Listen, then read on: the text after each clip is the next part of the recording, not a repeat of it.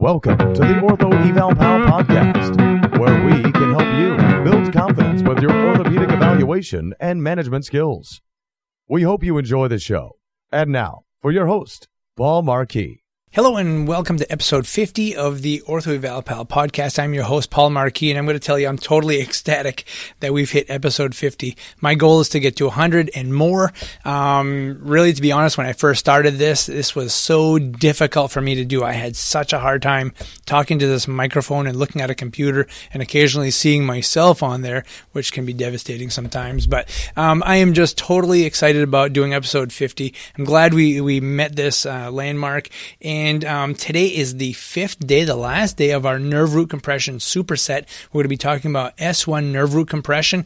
And um, what I'd like to do is just uh, take a moment to uh, hear a word from our sponsor, and we'll be back in just a bit, and we'll talk about the signs and symptoms of S1 nerve root compression. Did you know that over 90% of foot and ankle problems are caused by a tight calf muscle? Introducing the Easy Slant, a durable, adjustable, and portable calf stretching device. The Easy Slant was designed to increase stretching compliance and get you back on your feet and feeling better faster. So if you work with patients seeking to ease or avoid foot pain or clients who want to improve their athletic performance, look no further. Visit easyslant.com to learn more or order yours today. Enter coupon code OEP for a 10% discount on your first Easy Slant. Hello and welcome back, everybody. Today we're going to be talking about S1 nerve root compression and the signs and symptoms of it.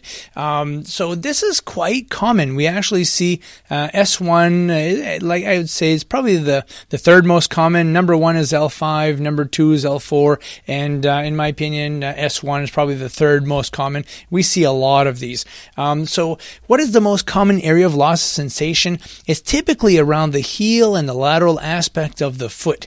And as far as weakness goes, plantar flexion is the uh, the weakest um, position and, and, and motion. So the gastroc uh, becomes weak. And the best way to test this is to have people stand up, put a hand on a table, or you can actually hold their arms, tell them to stand on one leg, and ask them to go up on their tiptoes five times. So plantar flex five times. All right. The reason I do it this way is because if you put a patient on the table and they have um, their gastroc soleus is taken out of the picture, okay, we snap our finger and it disappears and we test plantar flexion, we're still going to have a hard time breaking that because there are seven muscles that plantar flex the foot. So it's not just the gastroc and the soleus that do it. Although they are the most powerful, there are other muscles that can help. So I always have, I always test patients in standing with full knee extension and test their plantar flexion that way. I look for a couple things. I look for number one, are they really wobbly on that side? And can they even get up into that plantar flex position? And so I look at the quality and I look at the repetition, see if they can achieve uh, all of the five reps. Deep tendon reflexes as a loss of Achilles. Okay. Now, it's always difficult to get the Achilles reflex. It just seems to be harder than the patella reflex. Uh, patients always think they, they have to pull their foot up to help you out. Um, so I try to talk to them and try to distract them a little bit while I test this. I, I lightly dorsiflex the foot before I strike them. Um, if they can't relax, then I do this um, on a chair. I have them kneel on a chair so that they are facing away from me, and then I test their Achilles reflex. And I have this in a video of um, how to test uh, for S1 in YouTube. So make sure you go into the um, links on the show notes today, and uh, I'll take you right to that, and I'll show you how I like to do this. And this really eliminates the patient knowing when you're going to strike them, and it can really uh, help get that leg in a more relaxed position. Um, as far as their pain pattern goes, it's usually the posterior aspect of, leg, of the leg down into the lateral side of the foot and ankle is where they get most of the discomfort. A lot of these folks will have a positive straight leg raise and a positive Lasègue sign. It's important here that you also perform a Thompson test just to rule out an Achilles rupture uh, if they had had some sort of a trauma or change in direction and developed this weakness in their in their foot and ankle. Just make sure they haven't ruptured their Achilles.